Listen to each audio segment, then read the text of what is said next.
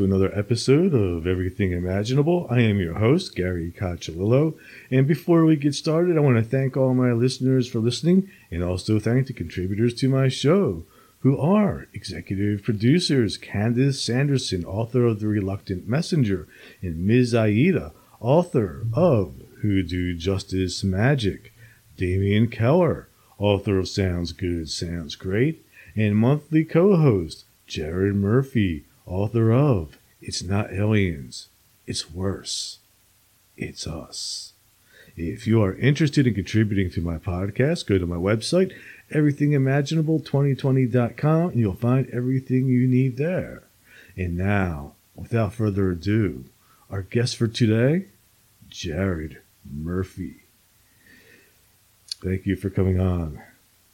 Thanks for having me. I am so happy that this god awful year is over. Uh, I think we're close to having a good year this year. I mean, I, I think it's it's of course it's always what you make it, Mhm. and I would like it to be easy. Like I have an idea and I want to go have it without having to step around a lot of uh, inertia, uh, innate, uh, what used to be sentient beings that are now like frozen. I don't. I, I feel it feels like we're in I Am Legend, right? There's a lot of mannequins everywhere. Just a lot of mannequins standing around in the middle of New York. Yes, yes. I, I, I th- th- this has to end. I'm glad. I'm hoping 2022 is better. Uh, But, it de- but, co- but despite all the shit that has happened over this last year, do you think anything? I mean, I, I know for me, the good thing that's happened is this podcast. You know, There's that. I think the audience is awesome. I think we're, um, I think we're going down roads that are uh, really ripe to be discovered and traveled. That people really, I feel like there was a lot of talking in circles for a long time, and I think there is a, a shift coming in an understanding of all the t- ancient technology, our our genes, our you know the things we've been talking about over the last year. I do think the shows. I, I think the kind of information and what's out there is going to keep really exponentially leveling up. That that's exciting. I think. I I'm not trying to be half-full. Yeah, you, you know, and, you mentioned like, I think prior to this year, and even with other podcasts, it was like they're just constantly retreading over the same material over and over and over again, you know. And one of the things that, um, you know, I think you and I and, and, and a few other people out there also are like starting to rethink that model, like like going out and, and, and reading about something and talking about it on a mic you know it, it's being done. But but doing new research coming up with new theories rethinking old ideas and try to you know look for the flaws in them and coming up with other potential possibilities that is something new Yeah, I think the actual material sciences. I mean, there's been a lot more research. I feel uh, in Europe and in Tiwanaku. There's been those reports that were shared, although some of them are 15, eight, you know, eight to 15 years old, but some some are more current. Where we're looking at Dr. Joseph Davidovits' work and others on the geopolymer statuses of like Tiwanaku, Ollantay Tambo, of um, the bay in Cadiz in central in the Mediterranean, where you have a bay that they're like, okay, well that was Roman. However, there is a section of this bay that has a retaining wall that appears to be like Teflon. And you know, I wrote about it in It's Not Aliens, but that's just one example of a lot of scientists or the references, you know, for the frequency energy scientists. These are all different scientific institutions that are taking the actual building material and they're testing it. And we're not finding material that's lining up with primitive construct you know construction people. They're not it's not just the tools they use to shape rock it's we're finding out that the the actual building material itself is much more advanced and that is something that really despite the the the, the wheel for the hamster cage is like squeaking to a start it's not even spinning yet it it's we're uh, still obsessed with uh Tutankhamun the mummies of every kind. I mean, they just hmm it's super cool. They, I don't know if you saw the news. They found two mummies in a tomb. Well, three if you include the child that had golden tongues. No, They had-. They actually had uh, their tongues. They're they're Egyptian mummies, and they actually had uh, a gold. Uh, it, I, I don't want to say it was a surgical implant. I think it was just placed because obviously whatever the theory goes that whatever they said was so holy or important or whatever it was for the gods, but they each had golden tongues. Wow. And Or they could have just been good at cunnilingus. ah, this is a good thing we're not on YouTube. and the archaeology and ancient history with an edge. How much edge? Well, it's you know what. On that note, and although this is a holiday season, I will say I will no, I will not out some of my friends. Uh, what's fascinating is somehow we talk about the ancient archaeological world and we leave out. Okay, phalluses are hard to miss. Uh, like there's these giant Ethiopian monoliths that are all shaped like penises. Mhm. And so that's like a hard to avoid sort of image. But what blows my mind is we keep uh, having the majority of our shows avoid talking about all the sexual content uh, of not only hieroglyphs of you know we think uh, uh, you know the no brainer is you, you know think Hindu and we we always think tantric sex or something Mhm. like that. But it's fascinating how many phalluses are carved into buildings or sexual scenes. You know you know we have them in murals even in Pompeii. There is just uh, a tremendous amount of sexuality in the ancient world in the contemporary ancient world not to mention the bible. I mean there's there's nonstop sex and murder and somehow it gets skirted around in a lot of shows. It's, it is kind of fascinating. Um, you know the mechanics of saying well most of the pharaohs married their sisters or their first cousins or their you know as immediate family members marrying immediate family members. And it's like really we should break that down a little more i think. All of it i mean it we we could do an we could be doing an x-rated uh, archaeological uh, dive into uh, we probably could, right? Oh, you know, they're like, you know, you'll say the word, here's a picture, and it brings up romantic painting, a Roman orgy. And, you know, all you can think about is, oh, uh, flowing giant robe, people half laying with grapes and on loungers. And, you know, we have this romantic image, but I, I do think that there is something to be said about how much we avoid discussing what I think was a primary activity other than gladiator, you know, uh, games. Yeah, like I'm, I'm sure all those ancient cultures, you know, had their thing going on. Um, but but but back to what you were talking about. What archaeological sites do you think will bear the most fruit in 2022? Oh, that's interesting. Um, well, the first thing that comes to okay, this is not a, a complaint session. However, the first thing that disappoints me, si- the, everything around the tepes. So there's six tepes. Karahan Tepe is getting some more news.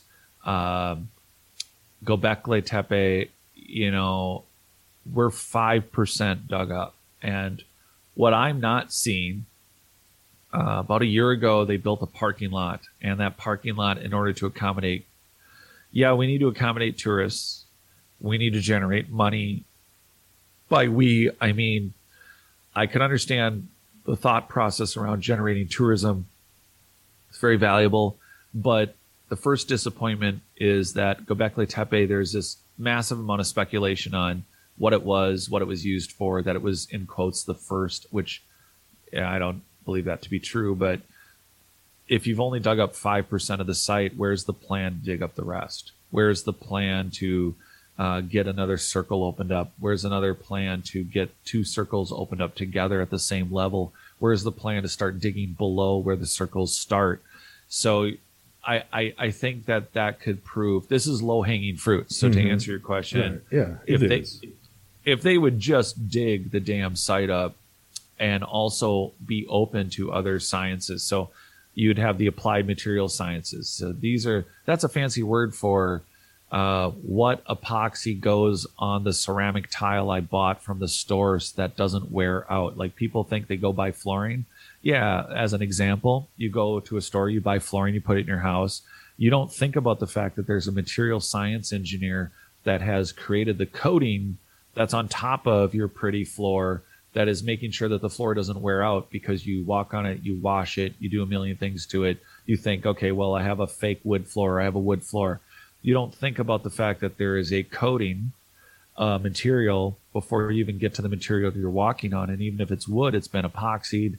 And even if it's the epoxy is worn off, then you have the wood and the science, uh, the sciences are building material sciences. And that means that if you involve them in a lot of the existing sites and the magnetic stuff, the archaeoacoustics, the archaeoastronomy, I mean, that's become real popular. There's a no brainer. It's like this site lines up with Sirius and they worship the bull in the sky. And it's like, I just want to bang my head on the wall if one more. There, there is a range of cultures that were around this planet that could see the visual star systems.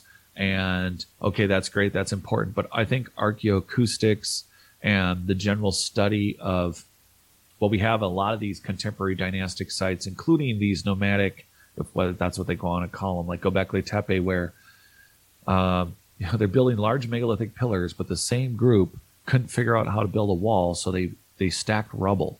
And it's like, no, I think you're really looking at the last occupants of an abandoned site or a site where they mimicked the construction. But we would know a lot more if you would dig up. How about we get to 15%? Let's go to 15%.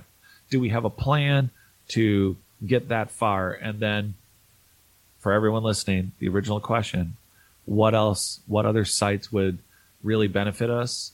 I think it's taking seriously sites that already exist.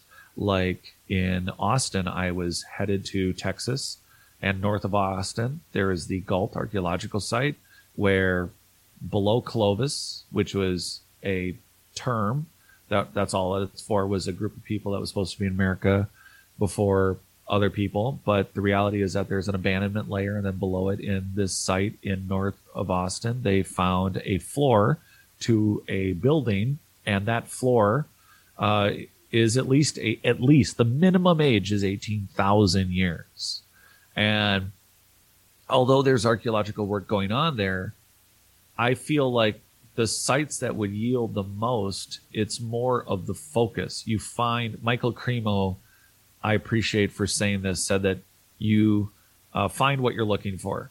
So if you're going to ignore that there's an antiquity, the oldest antiquity of the site should be the first goal. Like we don't have that question answered. So we have all these existing sites that are proving to be, I think, thousands of years older than what they actually are. So Göbekli Tepe, uh, the Gault site, how many other floors and foundations are at that level?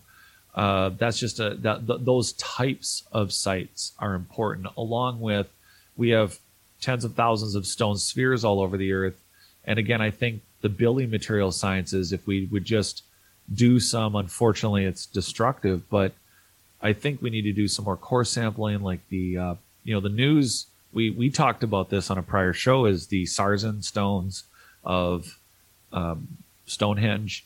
They had a core sample returned mm-hmm. to them from America you know, it's 97 point, you know, it's almost close to 100%. It's 97.9% silicrete. So it's pure.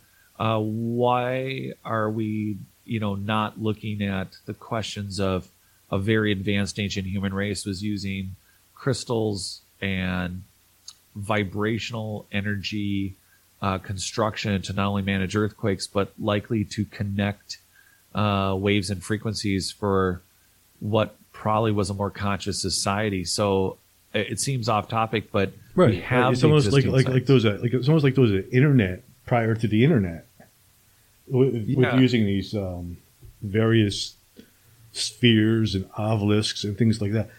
One of the things I, I, I was watching something this week. I don't remember what it was, but it was about Göbekli Tepe and how it compares to things like Stonehenge and all these other henges that have been found, you know, around the world.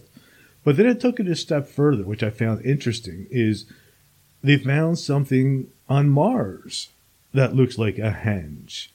What do you think about doing research on other planets, archaeological research on Mars? I mean, there's the reason I like Altered Carbon, uh, The Expanse. Uh, when you can, when you can give me, or or even uh, Asimov's uh, Foundation series, when you have planets that ultimately end up abandoned after being occupied, you give me space archaeology and I'm in. It's so exciting and interesting, you know, watching anything with space archaeology. Um, the the interesting thing about people ask me a lot about Mars and when a photo comes in and as much as I want to be excited about it, my skept it's not a skepticism. My pragmatic brain stops me from being I want to just be outrageously excited about things they find on Mars. The problem is is I don't see anything yet that isn't explainable by 1 million other reasons because the photography is still not good enough to um, it very much there are many things on Mars that look anomalous and I I, I hope they turn out I'm going to agree with you, but this Stonehenge on Mars was pretty impressive. Have you seen it? I don't think I have. Let's see if I can look it up, man. Stone. All right, so let's. Stonehenge on Mars. Oh yeah. Well, if it's if it's not, um, uh, let's take a look here. Hold on. I, I will pull it up. I mean, this is really, I think, the best archaeological discovery on Mars something that has the most potential than any that I have seen. Um, and when you, like if you Google it and you click on images, you'll see like all these comparisons to like some of the uh, henges here on Earth. Yeah, this is a this is a classic example of there's there's four boulders that are. I mean, come on. I mean, you can almost say that they're not in a circle. If I'm looking at the, if, uh, hold on, is it is this it? Right Mm-hmm. That it? Yep, that's it. Yeah. So, you know, and I spent a month staring at stone circles of every kind of rock formation in South Africa. Not that that's a comparison exactly, but uh, I've definitely looked at my fair share of of very abandoned, abused circles of stone, of like man-sized blocks down to flat disc blocks. I mean, you name it. I mean, I have I don't know. I see the circles and everything. What I what if I find interesting about this though is like it looks like there's a mound between these rocks, and that mound is perfectly circular. What do you think is underneath there? Do you think it could be something like Stonehenge as buried? I mean that that mound is very odd. Yeah. So like I, you know, there are some comparisons here where they do side by sides with. Uh, I'm looking at side by sides mm-hmm. of uh, Stonehenge. So hypothetically, over time, uh, sand could have built up between the pillars, and we could be looking exactly at that. We could be looking at pillars of, um, you know, that have been buried in sand, and so the mound could be the buildup. One of the things that was really interesting that I saw when you when I'm going across the savannas of Africa in South Africa, there's fields of grass. It's beautiful. It's just so stunning where this is. Um, but there would be clumps of trees and bushes, and they would grow in a circle, or it would be like a bunch, a cluster here everywhere. And I'm like, that's so odd. Well, what you learn is that the stone circles catch the seeds. Mm-hmm. And so before you know it, you'd have these clusters of trees growing within these ancient ruins because they were just grabbing the seeds and not letting them continue to blow across the savannah. So you would end up with this like special cluster of vegetation. You could literally X mark the spot for every single site. So you see a mound like that, and all I can see is, well, that looks pretty typical where, you know, you have something that's capturing the sand or capturing the drifting sands of time and so, could it be a mound because it just kind of grabbed everything uh, from a circular standpoint? Yeah. But to me, I don't, that's what's so frustrating about these images. It's like, okay, you guys spotted this and shot it from miles above the planet. Could you please send a new rover by? You know, like if there's these, if if of, of all the images, like um, Maybe what's they Mary have, Joyce? though. Do you- I mean, do you, do you think that they would actually tell us if they have? No. no. You know, that's well, back to Gary's point about talking in circles. Do you know what else I think? Well, what do you think? Because you know what? NASA hit the mute button the minute they got that photo. The minute two aliens put up a sign and said, Hey, we're here. You know, we're not getting that live feed, my ass. You know, we're not getting live. There's no live. There's just like, we're getting, you know, we're already getting the muted uh, Google Earth photos of like, wasn't there a pyramid in that last photo? And then, you know, terms terms of service update later, and suddenly you have a Google Earth image that blurs out something important. You know, Mhm. I, I, you know, that's that's the. Uh, it's so typical. It's so frustrating. Uh, so no, I don't think they're going to let us see because, you know, I I was on. I know Richard Hoagland loves talking about this about the idea that we've already settled the solar system and that we've already been to Mars or vice versa. And then I know there's some arguments about the way our eyes work, and I cannot make those arguments for everyone, but just be aware there is a book out there describing that the way our retinas and our eyes have evolved. They're, they're, they're going to call it evolution, but that our eyes work the way they do because we were on Mars first. Or how's this one? Let's just say we were part of an advanced civilization that settled the solar system and Mars and Earth didn't get along after a while, and there was an interstellar, uh, just a solar infighting. And what if ultimately Earth lost, and that the survivors of Mars had to resettle here? What if we are actually Martians that kind of got rid of our original ancestors here? Right. One, Uh, one, know, one of the things that, that also gets me about like the Mars theory too is that we're bi that we are bipedal. If we're bipedal, that means we may have come from a place with less gravity, which would be Mars. I've never thought of that. That's an interesting Because it, because we're the only bipedal, you know, all the time animal on this planet. Ah, that's so interesting. I, I hadn't thought of that. wh- which would mean that could possibly be because we came from another planet that had less gravity. And Mars definitely has less gravity than Earth because it's smaller. That is fascinating. Um, not that we want to pause here. You are recording, right? Mm-hmm. Uh, not that that matters for everyone listening, but sometimes when we put out our shows, we have to decide what platform they're going on, and you know sometimes you can't say certain things, so we get in these. That's that was my moment out loud of what can I say and what can't I say so we don't get banned. Um, let's see. Well, the interesting thing that always gets brought up is when we look at these conversations, we have this natural, I think, underpinning of oh, there's an evolution involved. And what I don't think that we're uh, always considering is that we reached a point where we could manipulate genes directly, that uh, we have for a long time been devolving or in a safe mode where our genes are just doing what they're doing.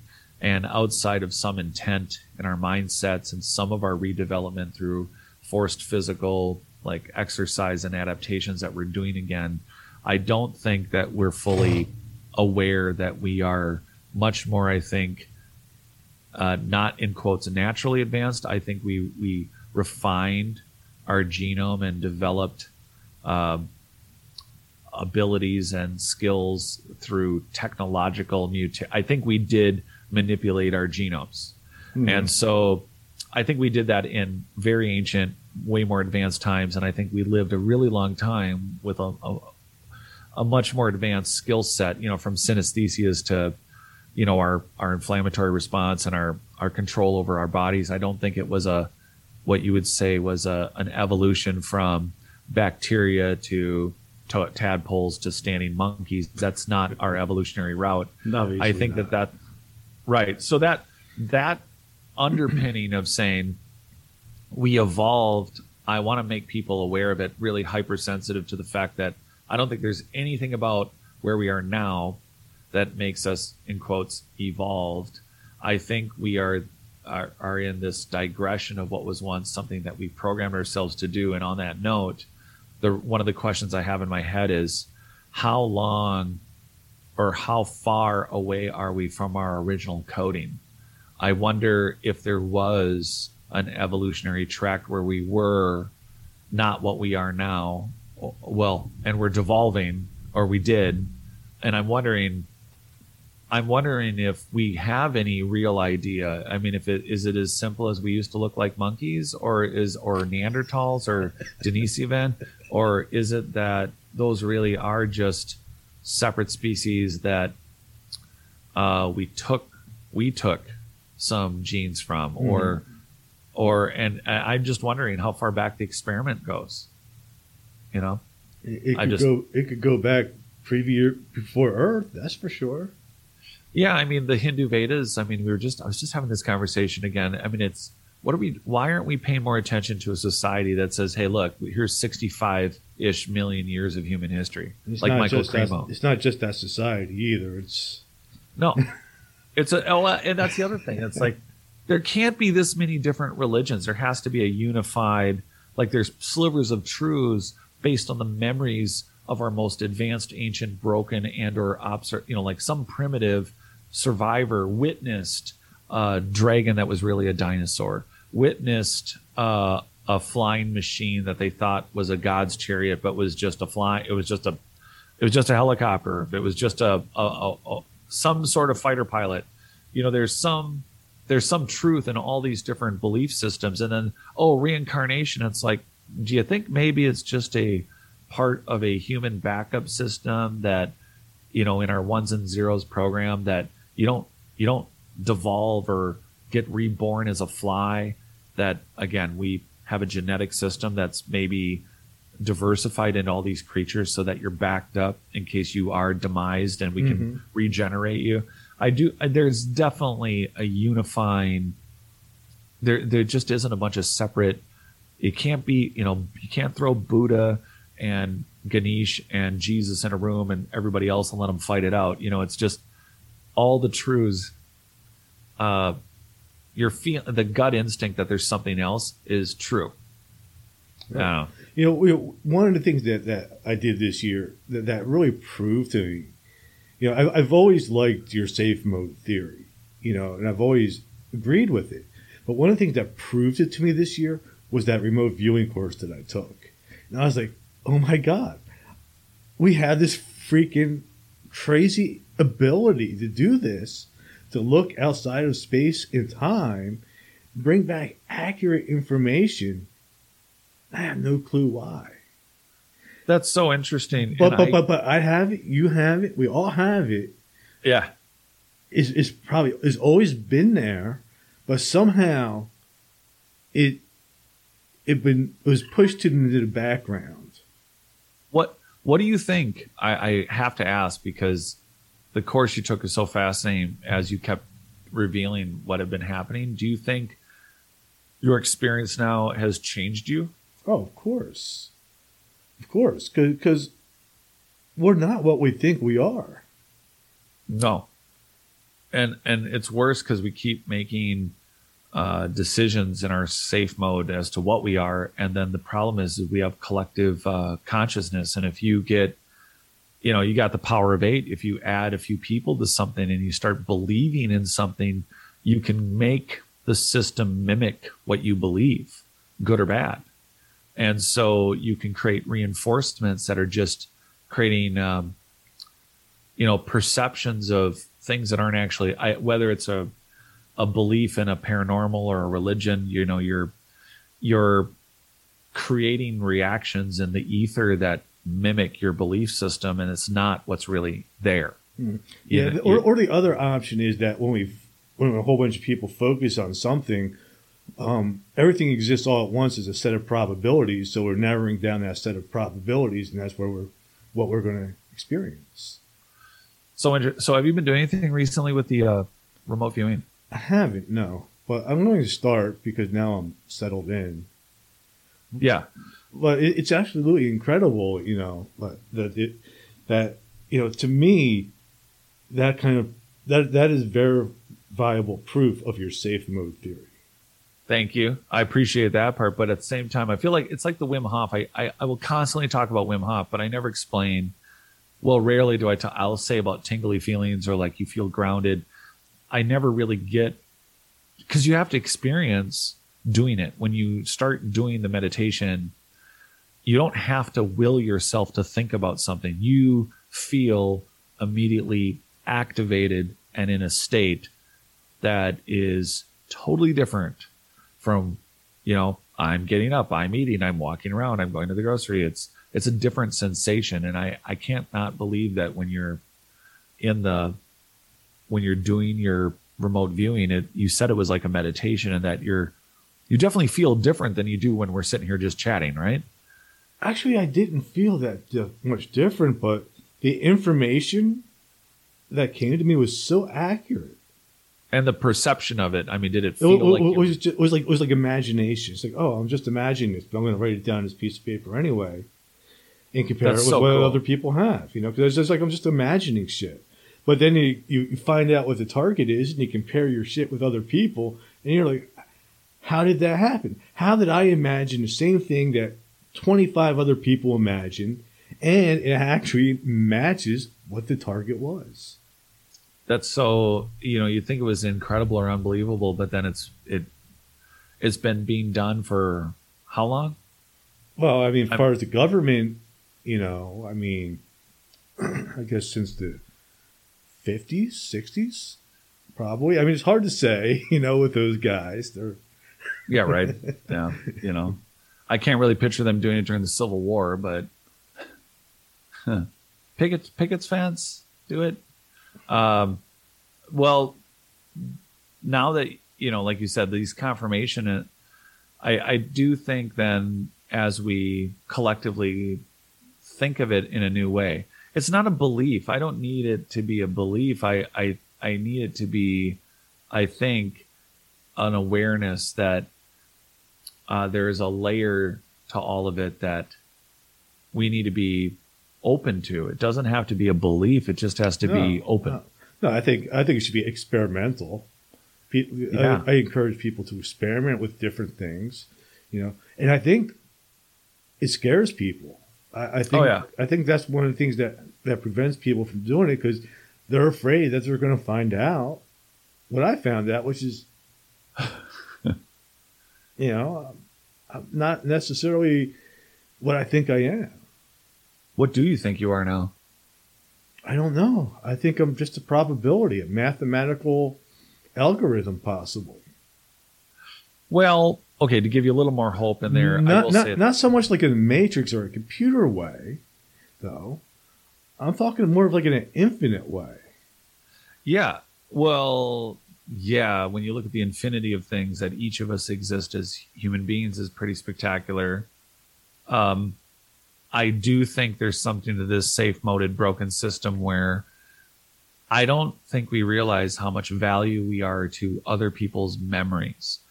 And by that I mean that stored genetic memory isn't just a historical reference. Like if you had full consciousness, oh hey, I can remember uh, living over over thousands of years, or I can remember different lives of my life. That's one of the things I want to do in 2020 in 2022 is do some past life regression stuff. Yeah, and I wonder if part of it is in connecting to the collective consciousness, and we've talked about this a ton, where it's like maybe you weren't Cleopatra, maybe you were, um, you're tapping into the collective system that is storing that person's life, and individually, I think this is another reason. Uh, you know, there's a religious. It's super sad. Suicide is sad, and there's so many tragedies around it and what it means and how people struggle with uh, living Well, it's because life, life sucks sometimes. Okay, this is Gary in his Christmas spirit. He's Fucking- just playing the Grinch right now. The worst Christmas of all time. but his heart grew three times. No, my heart shrunk. Oh, Rosebud, Rosebud. Um, he'll come around, everyone. Don't don't- just wait for it. It's more beautiful when he comes around and sprouts so. happiness. But for now, yes, okay, fine. It sucked. I, I I do think that that that collective awareness that your individual life is of value even if you don't value like at the moment because of some depression or or health state. Uh, not we're not referring to Gary, by the way, everyone. We're just talking in general. Is that? Oh, you can refer to me. Oh God! I mean, it's all true. Um, I mean, and you're playing the part and action and go be the character. This this where I was going is that collective consciousness. I think seeps into our experience where when we do past life regression, as we call it, the way we label it is that you know you're going back into your own memories, and the reality is that I do think we're storing uh, a massive amount of human information, a massive amount of people, and that information was once stored in animals and plants and trees and soil and uh, at some layer and level. I mean, for all we know, I know the big joke is somebody says one day we'll be able to, you know, plug into some of these ancient megalithic structures, and it turns out they're all giant, mega ancient flash drives and stuff. Mm-hmm. But you know, the reality is that I do think that this experience of it doesn't negate the truth that I think that each of us are a partial component to maintaining that system. So even for those that are struggling over the holiday, I do think that I do think, excuse me, the um, possibility your individual being is responsible for helping maintain a greater uh, collective consciousness, not just in the immediate presence, but in the historical context, you're one of the vessels that's storing information that may be invaluable, not just for your own past life, but for others. Mm-hmm. Just it's possible. It's, you, know, you know what's interesting? What I was thinking, like, this, this is why I, I would not commit suicide because I think, like, if I shot myself or you know off myself, I would just wake up back into this life again, like freaking Groundhog's Day.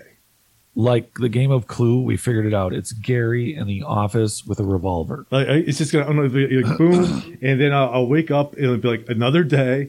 I'm like. that didn't work. there, there's no way out of this mess. oh, that's a. I think, I think your only alternative is to go to Dunkin' Donuts.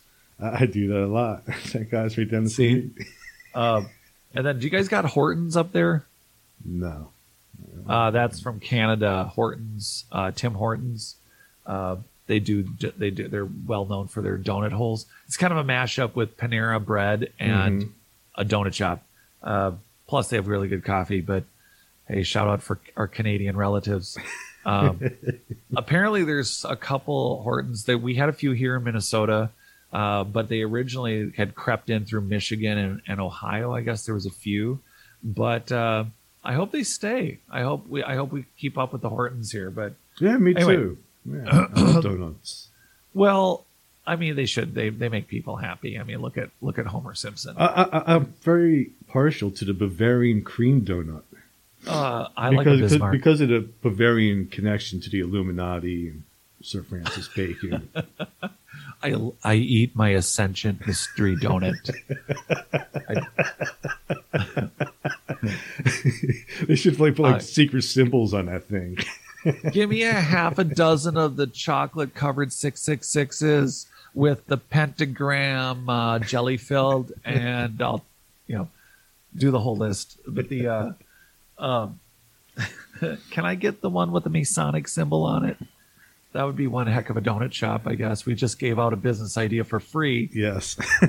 but that, that, that's that's that's why you guys are listening during the holiday week, right?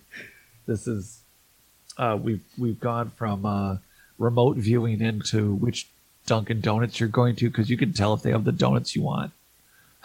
They'll be fresh in 12 minutes. I'm going here. Can you do that much remote but, but viewing? I, I, wonder if there is a secret meaning to the donut, though. Like, like, like it's very odd that they call a Bavarian cream donut a Bavarian cream donut. Like, you think it would do would just call it like um a custard donut, but they don't. No. Why did he call it the Bavarian cream donut? There must be some type of Illuminati connection with Dunkin' Donuts. But they make they make all the names sound interesting, so it makes what it they call delicious. a chocolate glazed is a chocolate glazed. Good point. um, an old fashioned is an old fashioned. Was an old fashioned an old fashioned when they made an old fashioned? No, that would have been new fashion. Ooh, what was it called? Was it just called a donut? Yeah. I mean, the point here isn't to answer questions, folks. It's to come up with more. So, an endless reason for you to go puzzle searching.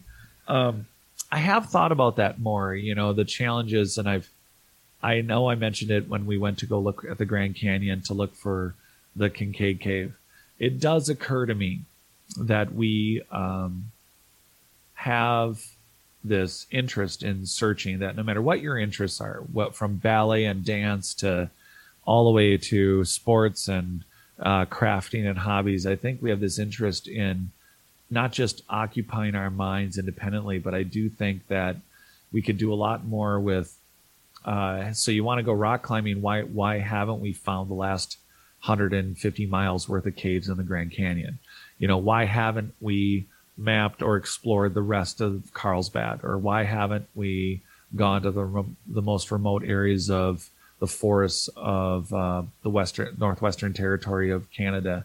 You know, there's a lot of areas. You know, we always you know we've talked about Antarctica and and mm-hmm. the Arctic Circle, but we rarely talk about not only these unexplored areas, but the fact that we have a lot of people with hobbies that are they're they're introducing uh, either a risk uh, right down to modeling. They're introducing a complexity and a risk to a hobby because I they don't see an outlet or a direct line of path or line of sight to doing something that could actually contribute. Uh, I think that's a lot of our video game time. I I think early on I was doing interviews and talking about uh, why don't we have a game where you look into space and I know okay there are programs for this, but you know, what if it was more mainstream instead of playing Fortnite? You or you could play your favorite game, but you could play Fortnite. I'm just throwing that one out there because it's very popular.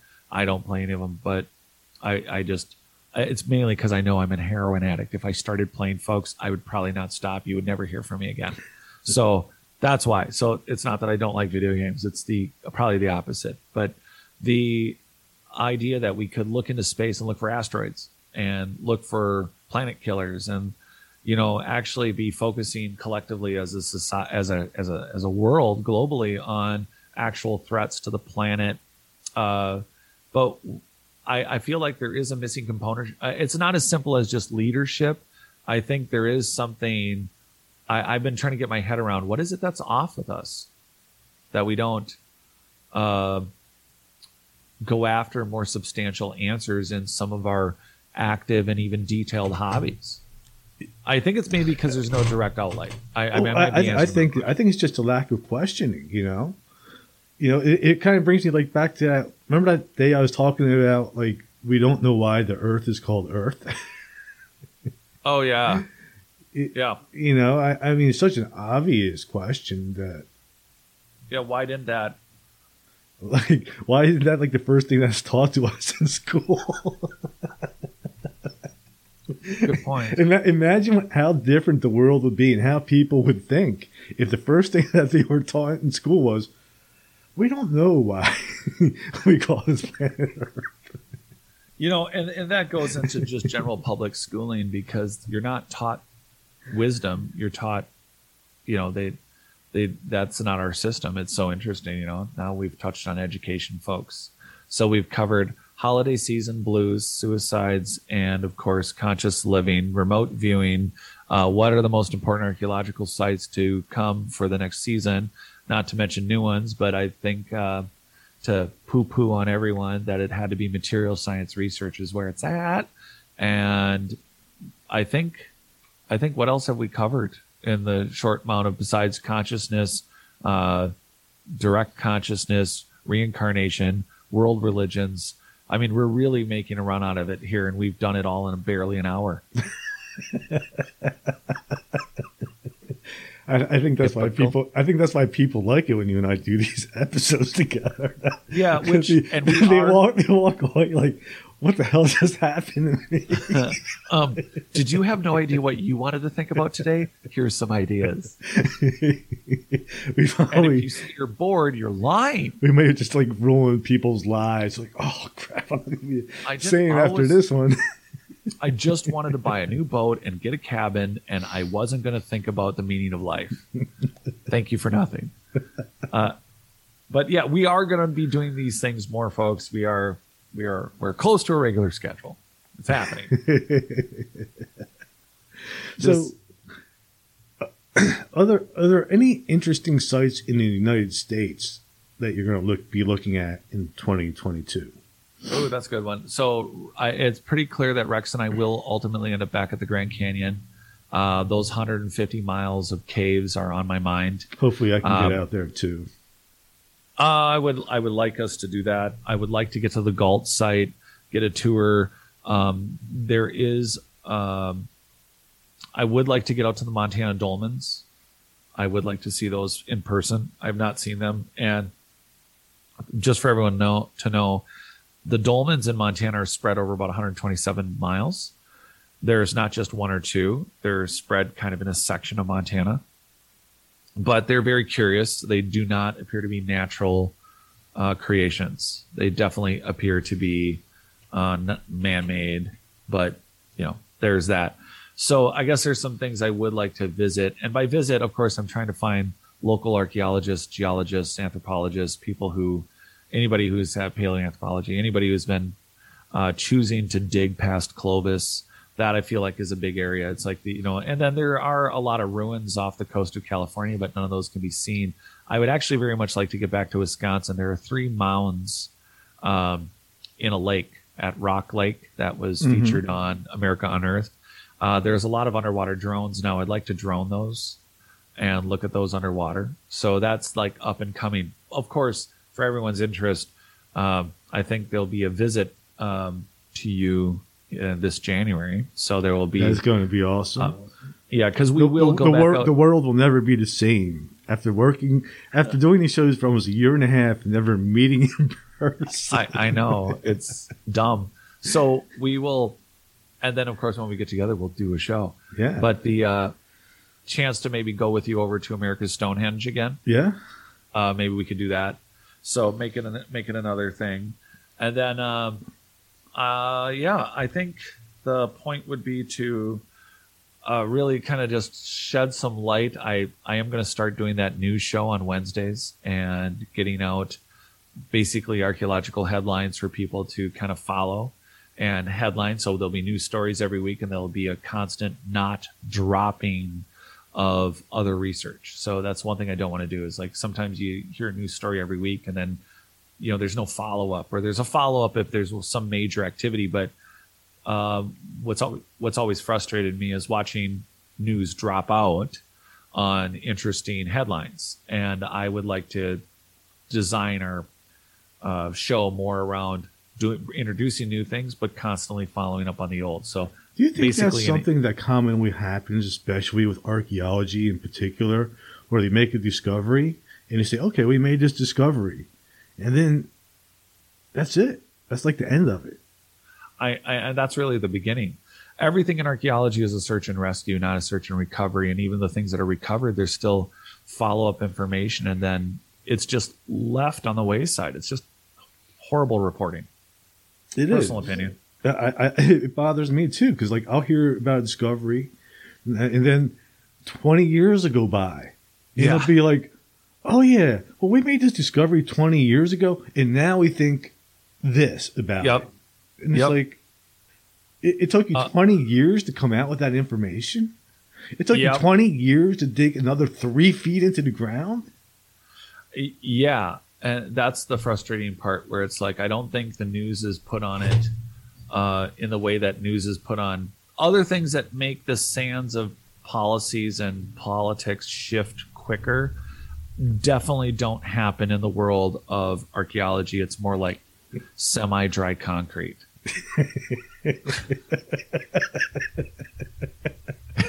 if the world of news and politics is shifting sands, the world of archaeological news and events are definitely shifting semi-dry concrete. Well, the news isn't even really news, honestly, because all it is is what people are thinking, their opinions. uh, barely, yeah. you know, they're, they're, they're, they're not- like, like, like, like archaeology is news because it's there.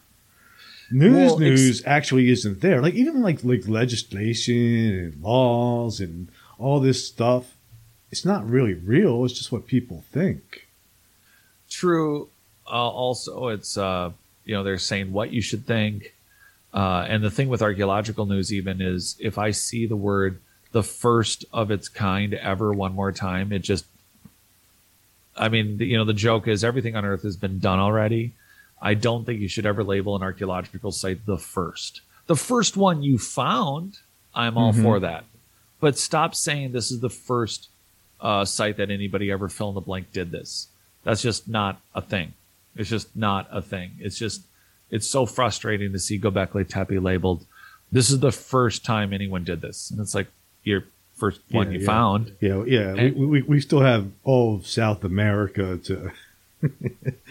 Well, especially after the light, you you were totally right because that that's those lidar scans that Mhm. they came up with. And It's huge. Have- Right, because the local archaeologists are finally saying in Central America and South America, they're saying you have to stop looking at South America and Central America as a place societies went to die, and you have to start looking at them as places where they may have come from, which mean there are Neolithic sites. Like, how about all the shell mound builders? It's sad as hell what happened to all the shell people mounds Mhm. all the shell mounds they're all across america i mean pyramid size and and and, and they were all just destroyed for industry and for development it's crazy uh, st louis um, in indiana all these major cities around uh, many major cities were founded on shell mounds near shell mounds they were already occupied and then these shell mounds were all destroyed and those shell mounds go down to brazil that's a single global society as far as I'm concerned. It is. Continental, multi-continental. So, all right, now I feel like we're ending on a down note. Are we going on a down note? No, we're going on. not- We're going on. Oh, good. See, someone's getting their Dunkin' Donuts. This is. um, you have some very interesting interviews coming up today. I suppose they won't be in order, so we shouldn't talk about them, right? No, they're, they're I put them out in order. So yeah, I mean, I, the next one after this is that uh, agriculture guy. I think. Yeah, But you know, it's kind of like he's interesting because I think what he's trying to do is the same thing that um uh Richard was doing in like Chattanooga. Oh, interesting. You know, trying to create these um eco bubbles of self-sustaining societies. Cool. You know, I mean, Richard was doing that obviously back in the seventies, and Yeah. Yeah. that would be that'd be interesting. And then of course I have the Astral Mermaid coming up also. That should be very interesting. I'm Does, hoping, I'm does ho- she I'm hoping she's cute because does she swim a lot?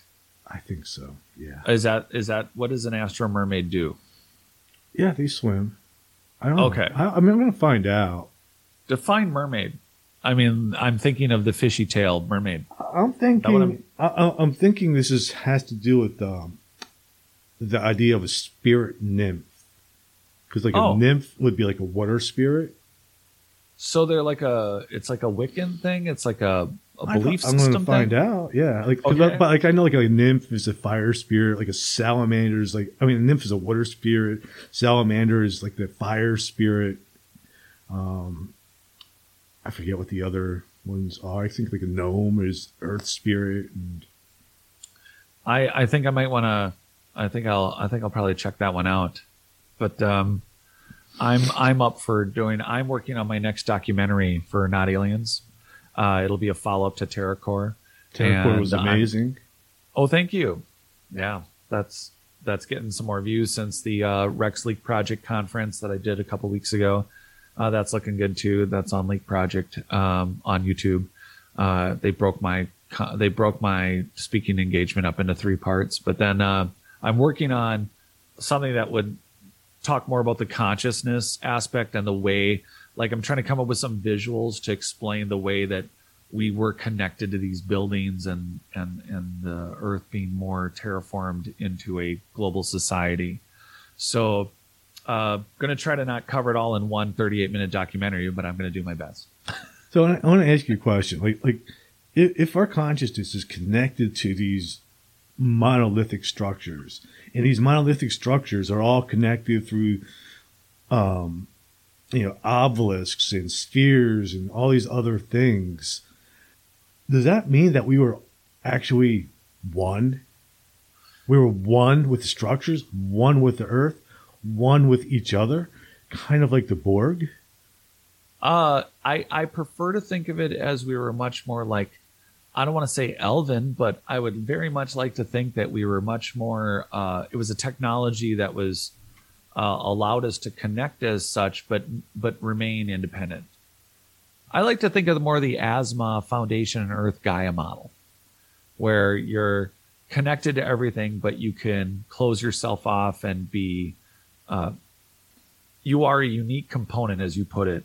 Like the statistical chance of us existing in the universe is so incredibly huge, hugely impossible that your life as it is now is very special and your formation in the universe as you personally right now is so unique and special. And when it was connected when we were all connected i definitely think we uh we had awareness and i think our experience could be either beyond global it could be sol- solar. So i think our fascination with the stars or that um, there are some uh, telescopes that use the sun as a convex lens. Mm-hmm. So I've kind of thought that if you were connected to the whole planet and we did have technology outside of the solar system, that we might be able to connect to it. Uh, however, the technology was to do that, I do think that we were aware of things outside of our planetary space, even. So I think it'd be very trippy to be able to be maybe directly consciously connected to, oh, okay, not in a woo woo way, but directly connected to a giant whale that's been living 400 years underwater to a, um, you know, maybe a celestial uh, vision of what's going on on Mars, but you're not there and not have it in a dreamy, weavy way, but in a very like on off computer sort of way. I do think that that's maybe more what it looked like that you were you were very well aware of it's like you know step left instead of right. So mm-hmm. you can I, I do think that we had that much that much more movement and mental capacity and complexity i, I think so too because you know especially like after the remote viewing thing you know that, that was one of those things that it's like oh shit everything's connected somehow. Yeah and i'm connected uh, to it. I'm not like one of the terms that he you would use during that course was that all human beings are omnipresent yeah, you can't disagree with that. There's there's and then there's examples, you know, it's like when we look for this in the real world, there's quantum examples of this stuff. So it's it's not unrealistic to think that we are all either connected or have the ability or to um, what we think of as a woo woo way to wish change on something. I think that you know the examples, the experiments with with healers of any tradition. Mm-hmm. I do think that you know there's still elements of this giant machine or elements that maybe we tapped into to connect and evolve our by evolve program our genes to incorporate existing fundamental basics and mechanics of the universe the structure of the universe to do things that appear to just wish it so mm. so yeah super trippy so hopefully in 2022 we will rediscover our ancient history. Just yeah, like your book. Uh, yeah, which will, um, like I said, it'll be available again. Just for everyone listening, um, I'm looking to have copies out and available um, on my website in the next month or so. It looks like I'm I'm a worst case scenario end of February. I'm I'm shooting for uh, um, sooner, but there will be copies available again in a new edition. Awesome. So, all right, yeah, man. Well, yeah, thanks for having me on. It was a pleasure. This is a not aliens, but not, we. Uh, oh yeah, where do we find you again? Notaliens.com. Not aliens on YouTube. Not aliens on Rokfin. You should just subscribe to my YouTube, and then uh, uh, if you want to donate, the way to do it is grab a membership over at notaliens.com, and that helps support the channel in future actually independent research. Because this year, I'm hoping to do some of that uh, hands-on I'm hoping by fall I'll be doing some of that uh, core sampling. So that would be great. Appreciate the help. We need all the help we can get. Yeah, no kidding. Yeah. yeah. Yeah, like, and, and if there's any girls out there that are single, they can just visit my website, Everything Imaginable 2020. okay, um, we're gonna edit that out. no, you know I don't edit. Oh boy, everyone! Thanks for thanks for putting up with us again. yeah. All right, man. I'm gonna play the outro. Please do.